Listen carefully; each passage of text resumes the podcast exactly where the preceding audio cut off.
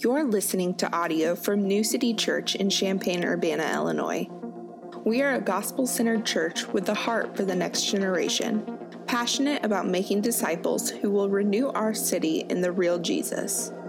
For more information about New City, please visit our website at www.mynewcity.church. Good morning, New City fam. Easter is upon us, right? We're coming up here in a couple of weeks to, we celebrate the resurrection every week, um, but especially in a unique way, we're going to celebrate that in a couple of weeks. Um, that weekend, we'll be celebrating that whole weekend. So, Good Friday, go ahead and mark your calendar. We'll be um, honoring that night, um, commemorating Jesus' death. And then Sunday morning is going to be a party. It's going to be amazing. And so I want to encourage you um, to invite your friends. For whatever reason, there is still um, a cultural bent in the West that people will go to church on Easter if you invite them. And so um, I want to uh, commend you to invite your friends. If they come here, here's my promise to you they're going to hear the gospel and have an opportunity to respond to Jesus in faith. Um, on your way out today at the door, there's a little little thing called the invitation station. Um, you can see a couple of invite cards right there for you to be able to uh, invite your friends. It has a website on it so they can get service times and all that kind of stuff. Um, so, we are this morning continuing our series that we're calling the New Exodus. So, we've been working through um, the books of Ezra Nehemiah, which is kind of this one overarching story of God bringing renewal um, to a broken people um, who just keep, keep getting opportunities and they keep missing. Um, they keep failing, they keep falling short, and again and again and again, the, the relentless glory of the story um, is that God keeps loving and using his people. Um, because right god is is all about uh, redemption right? He the, the stories of ezra and nehemiah ultimately point us forward. They're a billboard sort of that that alerts us to the coming of a once for all redeemer in jesus that he came um, to deliver us right? When we couldn't save or lift ourselves up that jesus is the redeemer um, that we all needed. And so um, today we're actually starting the book of nehemiah. We just finished the story of ezra and we're moving into um, the book of Nehemiah. I want you to go ahead and turn there to Nehemiah chapter 1 today. And once you're there, before you get too comfortable, if you'll go ahead and just stand in reverence for the reading of God's word, we're going to read all 11 verses in this first chapter today. Well, we'll spend most of our time in the last verse. Nehemiah chapter 1, verse 1 says this the words of Nehemiah, the son of Hacaliah. Now it happened in the month of Chislev, in the twentieth year, as I was in Susa the citadel, that Hanani, one of my brothers, came with certain men from Judah. And I asked them concerning the Jews who escaped, who had survived the exile, and concerning Jerusalem. And they said to me, the remnant there in the province who had survived the exile is in great trouble and shame. The walls of Jerusalem, the wall of Jerusalem is broken down and its gates are destroyed by fire. As soon as I heard these words, I sat down and wept and mourned for days, and I continued fasting and praying before the God of heaven. And I said, O Lord God of heaven, the great and awesome God who keeps covenant and steadfast love with those who love him and keep his commandments, let your ear be attentive and your eyes open to hear the prayer of your servant that I now pray before you day and night for the people of Israel, your servants, confessing the sin of the people of Israel, which we have sinned against you. Even I and my father's house have sinned. We have acted very corruptly against you and have not kept the commandments, the statutes, and the rules that you commanded your servant Moses. Remember the word that you commanded your servant Moses, saying, If you are unfaithful, I will scatter you among the peoples. But if you return to me and keep my commandments and do them, though your outcasts are in the uttermost parts of heaven, from there, I will gather them and bring them to the place that I have chosen to make my name dwell there. They are your servants and your people. whom you have redeemed by your great power and your strong hand. O Lord, let your ear be attentive to the prayer of your servant and to the prayer of your servants who delight to fear your name. And give success to your servant today and grant him mercy in the sight of this man. Now I was cupbearer to the king. This is God's word. Y'all can have a seat. So I want to kind of sketch this out for you. What's happening right here? If you remember, um, in the book of Nehemiah or in the book of Ezra, I'm sorry, we see a story um, of Ezra, this leader, pursuing the spiritual renewal of the people. Um, so he he is fighting to help the people of God see His law, see His commands, and know how to obey Him, um, and to understand the calling to obey Him. Right, but then the people go, okay, this is awesome, great, let's do it. We want to walk in alignment with God's commands, um, but it doesn't take long until they're secretly living a double life. Have you been there? Right, you know the commands of God, you know the life that He calls you to, but then um, you find yourself yourself looking in the mirror and going like, man, am I am I two different people right now? Um, this is in one sense the tension of what many theologians refer to as the already but not yet. Um, it is the season where, where Christ has redeemed you, right? If you have faith in Christ, he has, he has justified you. So you stand not guilty before the throne of heaven. You have a new identity that is secure in heaven, that, that is as good as Jesus is risen from the grave. So you've got all that, right? There, there is something fundamentally true about you that you are now um, beloved and precious in his sight. All of that is true about you, and yet you don't live out the full expression of that identity. You know that feeling, right? The tension between who you are and how you live, right? This is the tension so often of, of the Christian walk. And so in Ezra, we see um, the book really ends with this sort of disappointing, kind of tragic, like, man, they came right up to the edge of obedience. And what we, uh, and then they, they failed, right? It, it didn't go the way we wanted it to go. Um, and in that, that's where we see the greatest shadow of King Jesus coming. Because the great question at the end of the book of Ezra is like, man, if, if, if something doesn't happen in our hearts, there's no way we're going to be able to obey God. And friend, this is the good news of the promise of the gospel that if Christ dwells in if, if Christ dwells in you, if his spirit has made you alive by grace through faith, it means that there is now a living spirit inside of you. The prophet Ezekiel would say that the heart of stone that you used to have that didn't love God, that didn't enjoy Him, that didn't desire Him, is replaced with a heart of flesh that now doesn't just see God as useful to your agenda, but sees Him as beautiful. That's what God does in our hearts. And so, man, we, we need it. And when we come to the book of Nehemiah, the timeline's a little fuzzy as to where this falls in the whole arc of the story. All right, uh, different theologians would say that the, the happenings of the book of Nehemiah happen somewhere between like the fourth and eighth chapter of Ezra.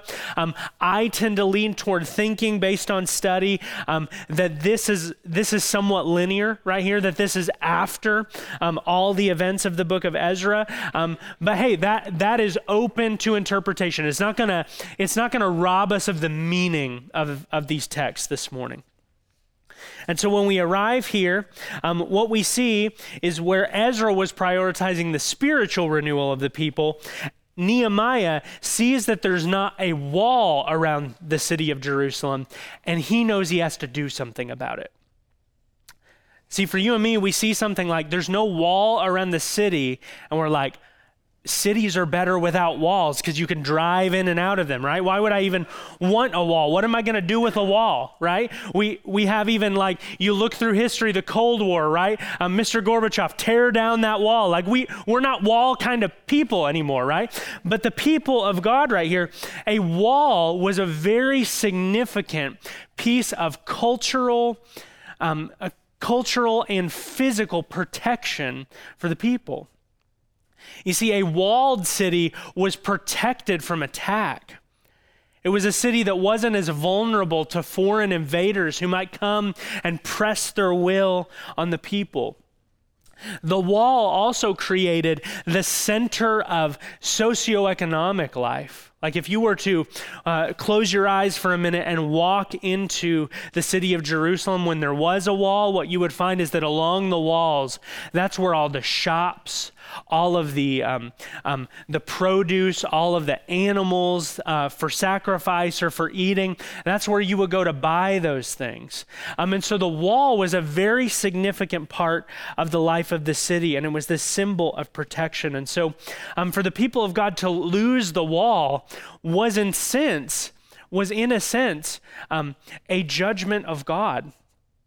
Like it's God looking at the sins of the people and saying, like, you you cannot protect yourself as things go, right? You need the intervention of the divine right here. And so Nehemiah, he sees that this wall is torn down, and in verse 4 it tells us as soon as he hears these words, he weeps. Right? It breaks his heart. It moves him to compassion. Right here, you get a glimpse of the heart of Jesus in this moment, right? If you if you remember from uh, Matthew chapter 9, it tells us that Jesus sees the crowds harassed and helpless like sheep without a shepherd and what? He has compassion on them. That word for compassion in the Greek, it, it, it has this sense of like this in his guts, right? It's like this, oh, this sense of, I've got to do something about this. And so, right here, Nehemiah's sense of heaviness and mourning over the sins of the people, this is telling us that Nehemiah, his heart is broken and he is about to do something. Okay? He is about to move. In the last verse of this chapter, it tells us that Nehemiah was the cupbearer to the king. So you've, you've seen a movie about the Middle Ages at some point, I'm sure. Um, the cupbearer to the king is the person who sits next to him, and when um, they bring in the king's food and the king's drink, the cupbearer would take the cup first, take a drink, and wait a couple minutes to make sure that somebody hadn't tried to poison the king to kill him. So if the cupbearer took a drink and five minutes later it's like, well, he seems fine, let's go for it. Um, or if the cupbearer dropped dead, he's like, that's not going to work. Can you switch out the Coke Zero for a Diet Coke? Let's do something different, right? So the cupbearer was this, this intimate relationship with the king. So I don't want you to miss this. I'm, this is all going to make sense here in just a moment. Nehemiah's heart is broken that the people of God are vulnerable.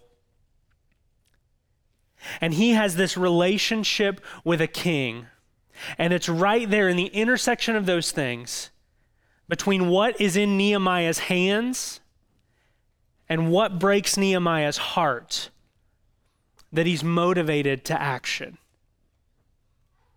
You see, that's really what this passage is about. It's about the way of the people of God. What I want to call this morning kingdom risk. Kingdom risk. You want to know what risks God is calling you to take? Ask the questions that Nehemiah asked What's in my hand? What relationships do I have? What connection do I have? And what breaks my heart? Where do I look at sin and shame and brokenness in the world and I'm moved, right? This is the place where God calls us to kingdom risk. You see, kingdom risk is different than the risk patterns of the world. The risk patterns of the world risk for thrill seeking. And I'm not saying kingdom risk isn't going to be fun. There's times it'll be fun. There are also times it's going to be really not fun. I can tell you that from experience. But the thing about kingdom risk is that it requires you living in such a way that one, God will be made obvious Two, it will make you look silly if God doesn't come through, or both of those things will be true. Like, man, if I, if I step into this, if I take the risk, if I exercise courage, if God doesn't come through, I'm going to look like a fool. Right? That is the place that God calls us to live. And so often, you and I, we avoid risk and we refuse courage. I think the, the greatest currency for the church in the coming age is going to be courage.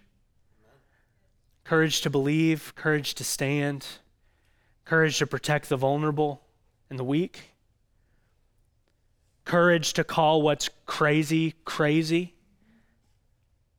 and to invite people to the joy of Christ.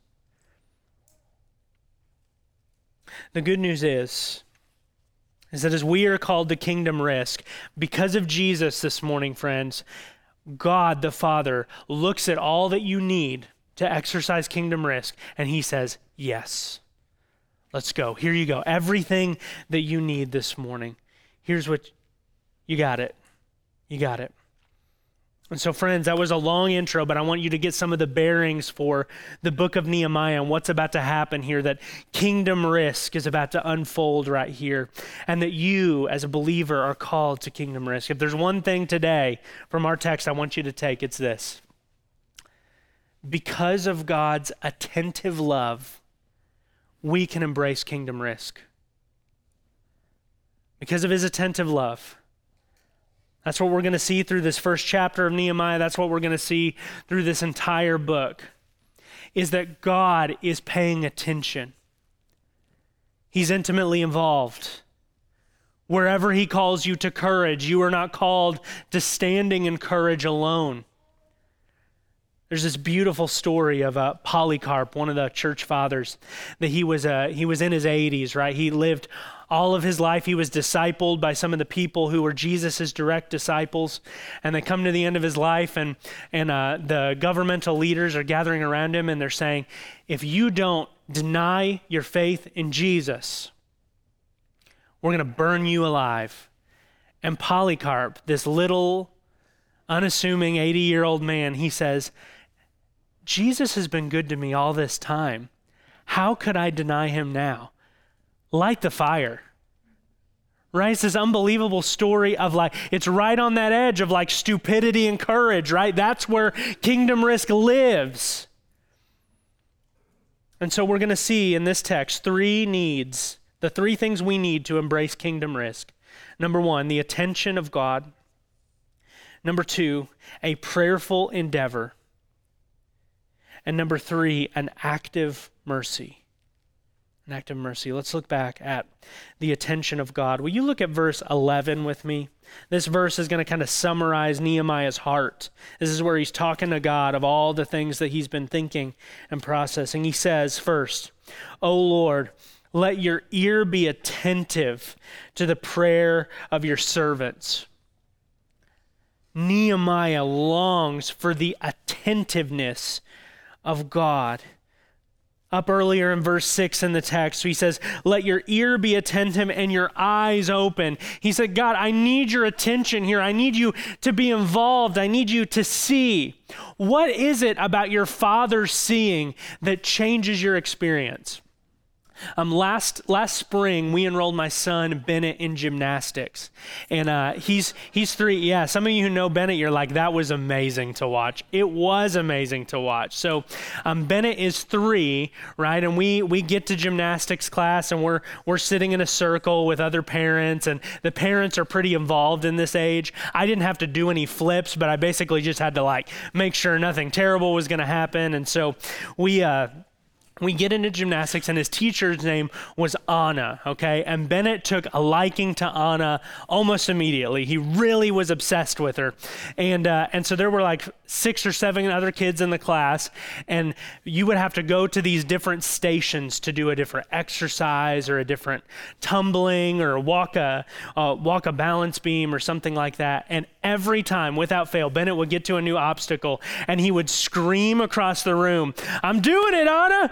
I'm doing it. Watch, watch, watch. All right. And she's trying to help other kids. And relentlessly, Bennett is like, I'm doing it across the monkey bars or climbing up. And again and again, I'm like, buddy, there are other people here. And he was undeterred, right? He's like, Anna is going to watch, right? If she sees there is, there is something that changes in his experience of the moment.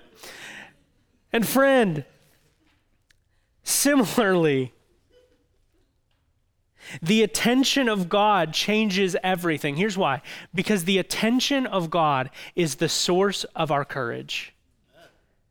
That's the source of our courage. Like, listen, if you just look at yourself and say, man, I'm awesome, people like me, I'm good looking, right? You start naming off all these reasons. That is a short sighted courage that will fail you. It's vanity of vanities, like Solomon tells us in the book of Ecclesiastes. Friends, but if the attention of God, his intimate care is over your life, that is a courage that will not fail when the sparks begin to fly. You see, when God calls you into kingdom risk, you are going to need courage. And Nehemiah is so jarred right? The situation is terrible. There's a wall that needs to be rebuilt around an entire city. There is, there is unrepented sin in the city. There are overwhelming leadership challenges for Nehemiah to face. And the first thing he says is not, I'll do it, God, with his cape waving in the wind. That's not what he says. He says, if we don't get your attention, if you don't intervene, if you don't do something here, we're not going to make it. You see, oftentimes we tend to think of courage in these very heroic terms. We think of courage as this, like, completely devoid of doubt or insecurity or questions. And what we see time and again in, um, in Scripture, at least in the moments where we have a moral exemplar, an example to follow, what we see is that courage is marked by this humble dependence on God and this complete uncertainty of the future. Like Nehemiah is stepping into risk with no promise of success like he might fail right at this point in the story. He's stepping into that brokenness right that thing that breaks his heart and he might not win. He might not win. Uh, I'm not absurding this person to you as a moral exemplar, but I thought what he said was interesting this week. I saw an interview with Elon Musk, who's this eccentric Tesla billionaire, and uh, and somebody interviewing him said, "Did you think Tesla would be successful when you started?" And he said, "No, I really didn't." And the interviewer, the obvious question is like, "Well, then why did you do it?" And he said, "Because the work was important enough to fail." Like I I needed I needed to do this so people would know that like electric energy is a future. This is not a sermon about electric injury or energy or global warming, but I think I think you get the point, don't you? Like the work is important, important enough to fail. That is the heart of Nehemiah in this text. He's going, I would rather step in and fail because God's glory and his people and his purposes in the world are important enough to risk it all for. Friend, can I ask you, do you believe that? Like, do you believe that to be true this morning? And if you struggle to believe it, can I point you where Nehemiah's eyes went in this moment to the attentiveness of God? His eye is on the sparrow. At Jesus, as he gives us a vision of the kingdom in the Sermon on the Mount, Matthew chapter 5 through 7, he tells his people not to be anxious because if God pays attention to the lilies, and he makes them intimately and beautifully, and he provides for the birds who don't have any storehouses, how much more valuable are you? Says in Matthew 6:33, "Seek first the kingdom of God." What? And these things will be added to you. I'm going to give you what you need to prioritize kingdom living. Friends, if you struggle with courage, you have to hear this this morning. Because of Jesus Christ, you have the intimate attention of God. He's close, He's not far. And some of us this morning struggle to believe that to be true because you've lived a week, right? Your courage has been tested. Risk has been regular and painful and hard. And if you're honest with yourself, you're looking around and you're going, God, I don't, I don't even know if you're there hearing these prayers, but I need help. Can I tell you that because of Jesus Christ, there is no shadow of turning with your Father? He's near. We need desperately the attention of God if we're going to embrace a life of kingdom risk. And if you don't start there, you'll most certainly fail, or you'll succeed and become someone who is honestly just the worst. Yeah. That's not all we need. We need a prayerful task, a task that we enter into with a spirit of prayer. Look back at verse 11. It says, O Lord, let your ear be attentive to the prayer of your servant and to the prayer of your servants who delight to fear your name. The last six to eight months have been um, the most that I've ever prayed in my life. I don't say that to brag to you. It's not an impressive amount, okay? This was a, a big growth area in my life. There's been prayer of solitude and silence. And then um, on Wednesdays at 1030 here at the building, we gather um, with a group of folks and we pray. We, we intercede for our city. We ask God to move. We pray for you guys. We pray for our church. Um, and I've really resonated with the C.S. Lewis quotation um, over those months of beginning to really learn how to take hold of prayer as part of the Christian life. C.S. Lewis says, um, Prayer is not as much about us bending God's will to ours, but about bending our will to His. Right? That as we pray the truths of Scripture, our hearts more and more line up with the heartbeat of Almighty God.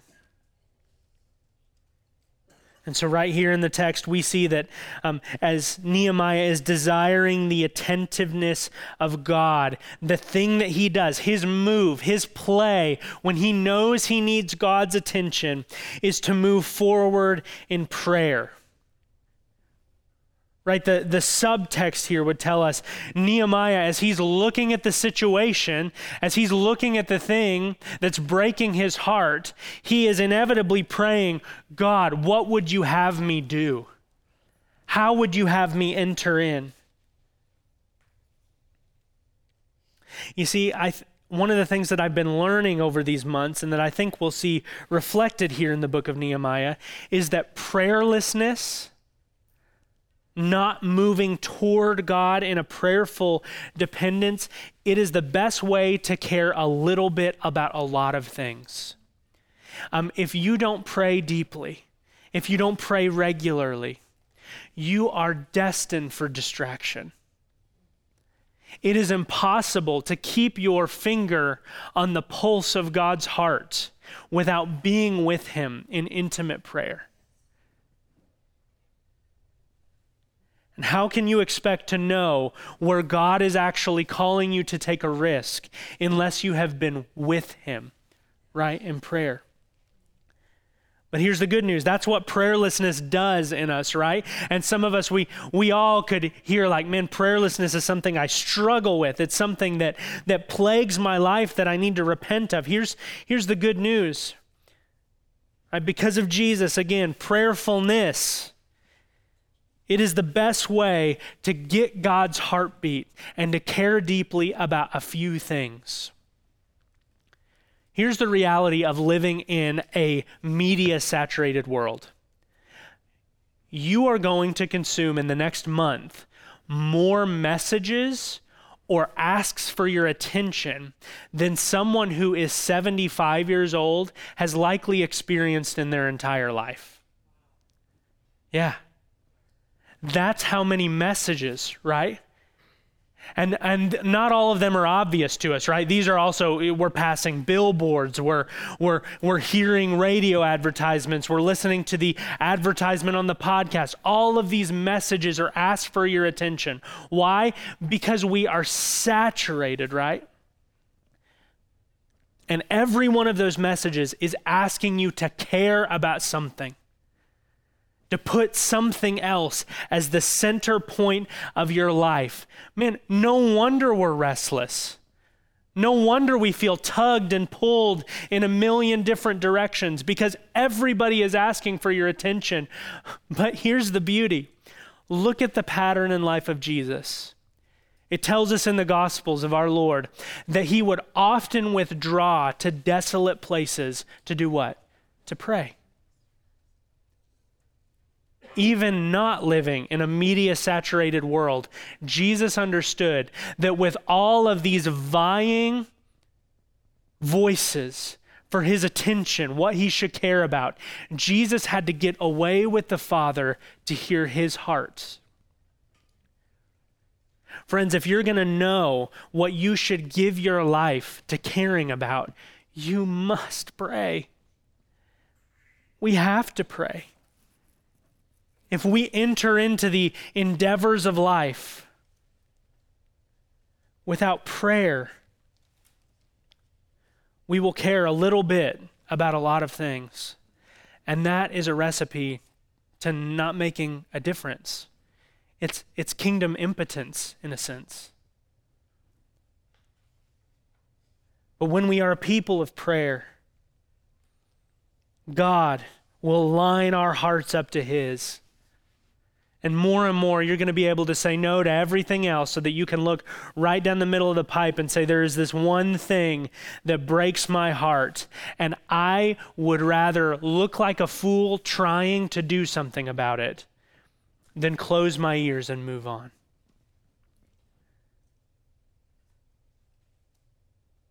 Jesus shows us the way in this. Will you pray? Will you pray? Without prayer, our endeavors are at best a vanity project to make ourselves feel a little bit better about us, friends. But in prayerfulness, right, we line up with God's hearts. Remember, these are the three things we need to embrace kingdom risk. We need first the attention of God, we need a prayerful endeavor. And then, number three, we need an active mercy. I want to say one more thing about a prayerful endeavor right here.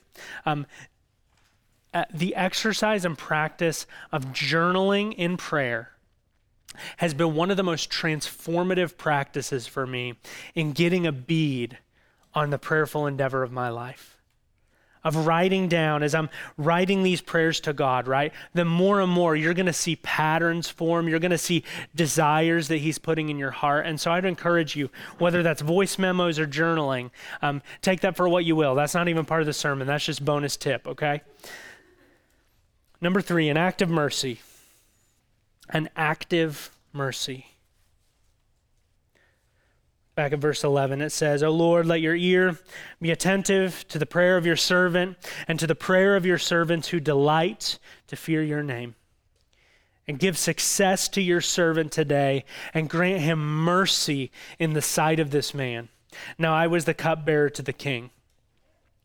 In this short moment of prayer, Nehemiah is discerning. Okay, here's here is the thing that's breaking my heart. The people of God need the protection of a wall there is sin to be repented of, and I have been placed in intimate relationship with the king. What's the next move? And what we're going to find in chapter 2 is exactly what Nehemiah does. He's going to end up going to the king, right? Which is a capital offense to approach the king without him calling you into his presence. Can I say for just a moment, you don't serve a king like that right? Where you you can't come into his presence until you've made a formal request or until you've cleaned yourself up. No no no. We have a king tim keller says it beautifully this way. He says only a child would approach a king in the middle of the night asking for a glass of water. That's the kind of access that you have. You have access to a better king than nehemiah did but nevertheless, here Nehemiah in his circumstance, as he's formulating what to do next, he is starting to shake in his boots, right? His courage is not a heroic courage, it's just a faithful, simple courage. Courage that just gets the job done, okay? And he asks God for success. He's like, okay, I'm going to go talk to the king right now. I need success. I need you to grant me favor right here.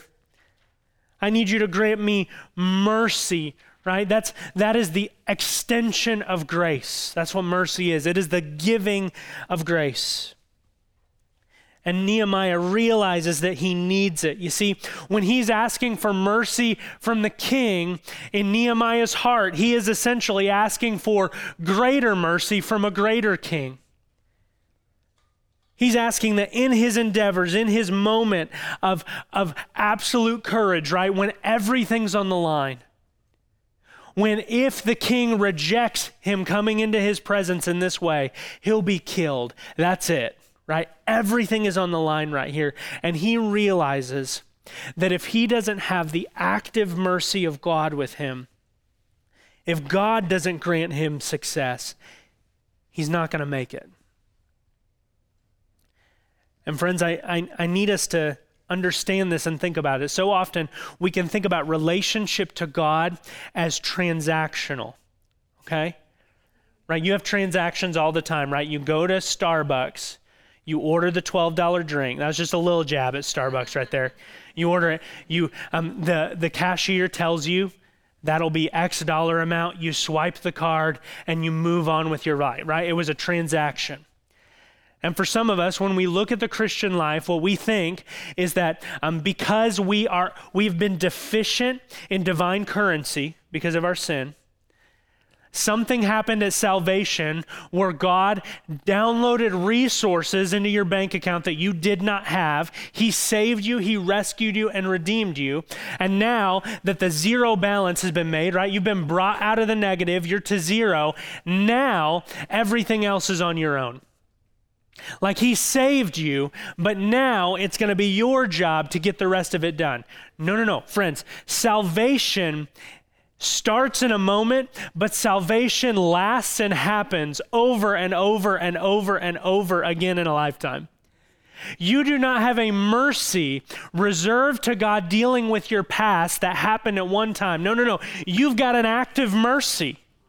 You've got a mercy that walks with you.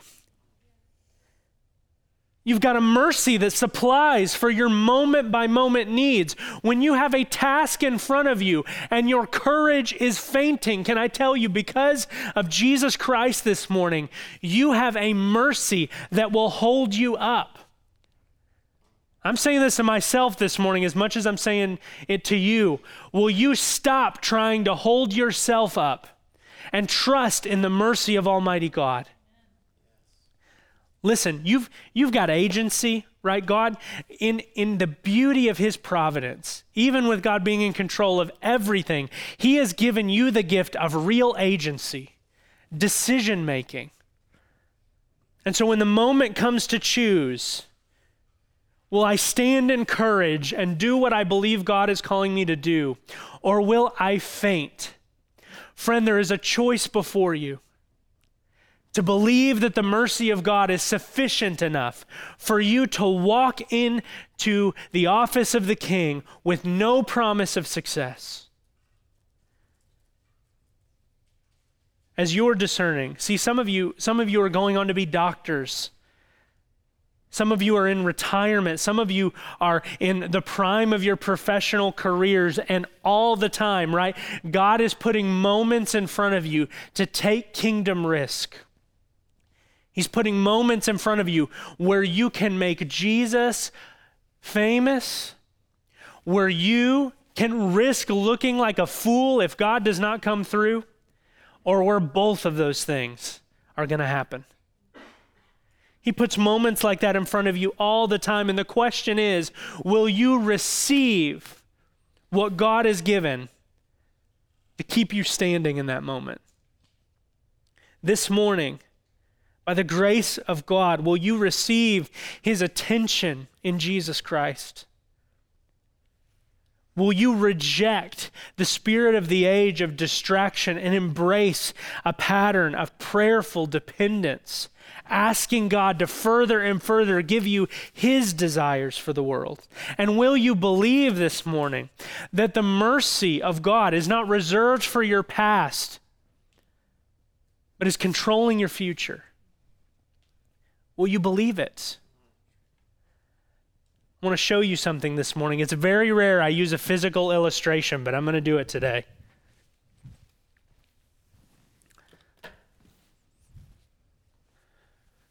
This right here. My father in law recently came back from Africa. And uh, he, he brought me this. It's a piece of camel bone that's sharpened at both ends, and that's a handle right here, okay? It's pretty deadly. Nothing weird's about to happen, okay? A few you look nervous. I was like, no, no, no, it's, a, it's fine. Um, in, in African tradition, a Maasai warrior has to kill a lion with their hands before they're allowed to get married.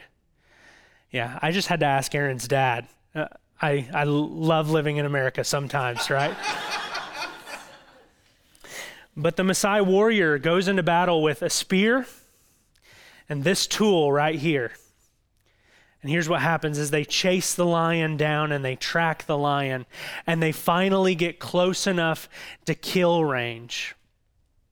Right at the moment when the lion turns to lunge at them and kill them, they take this piece of bone and jam it in the lion's mouth so it can't shut.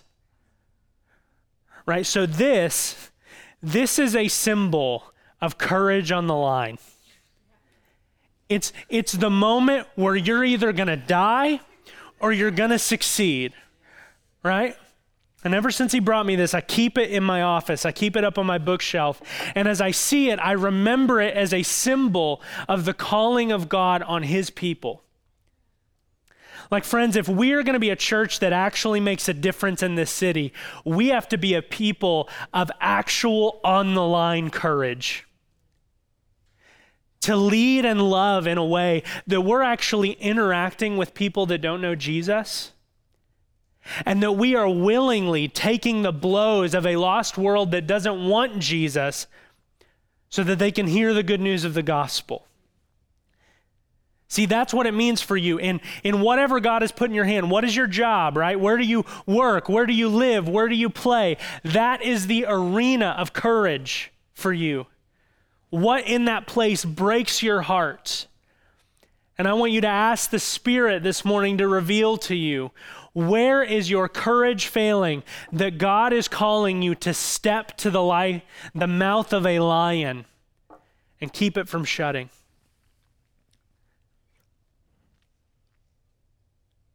This is Nehemiah's calling. And with all this in mind, he steps into the presence of the king with no certainty of success. Friends, this morning, as you're hearing all about courage, I'm almost done here. As you're hearing all about courage this morning, and you can think of 10 things immediately of places that your courage has failed, where you had opportunity to talk about Jesus, but you didn't or the place where um, you were you were sort of backed into a corner in a conversation, right? And and you didn't you didn't extend the love or the mercy of Jesus. Instead, you tried to defend yourself or where you chose not to love your neighbors and instead to, to, to focus on yourself, or you chose not to stand up for the hearts of your family, where you saw lies and, and misbelief of truth taking root in their heart, and you chose to just sit back and watch it happen.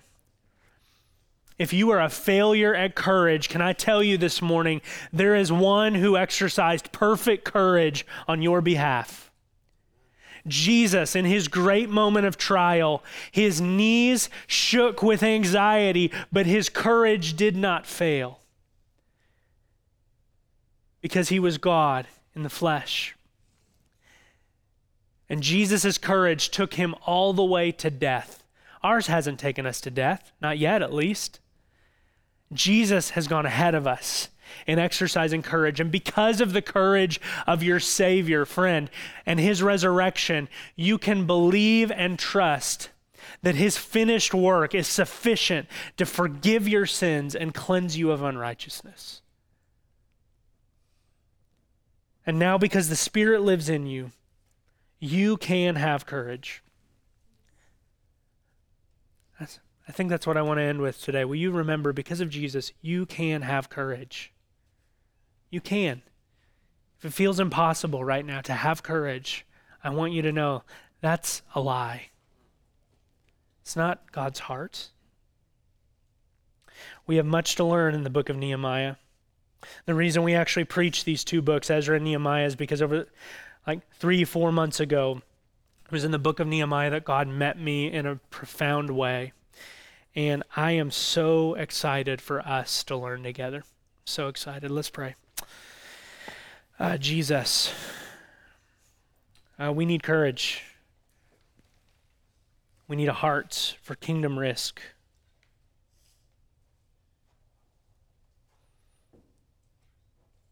I'm asking Jesus that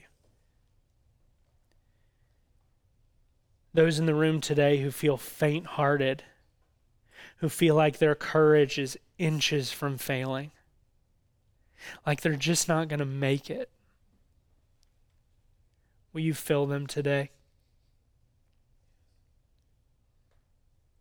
For those of us who are prone toward fear, God, we just receive the, the good promise that you give us through Paul and First Thessalonians that you have, you have not given us a spirit of fear, given us a spirit of love and of power and a sound mind. Jesus, we want to risk. Risk is right in your kingdom. We declare it, we believe it. And Jesus, we ask you to work in this room today. Amen. I love you, New City.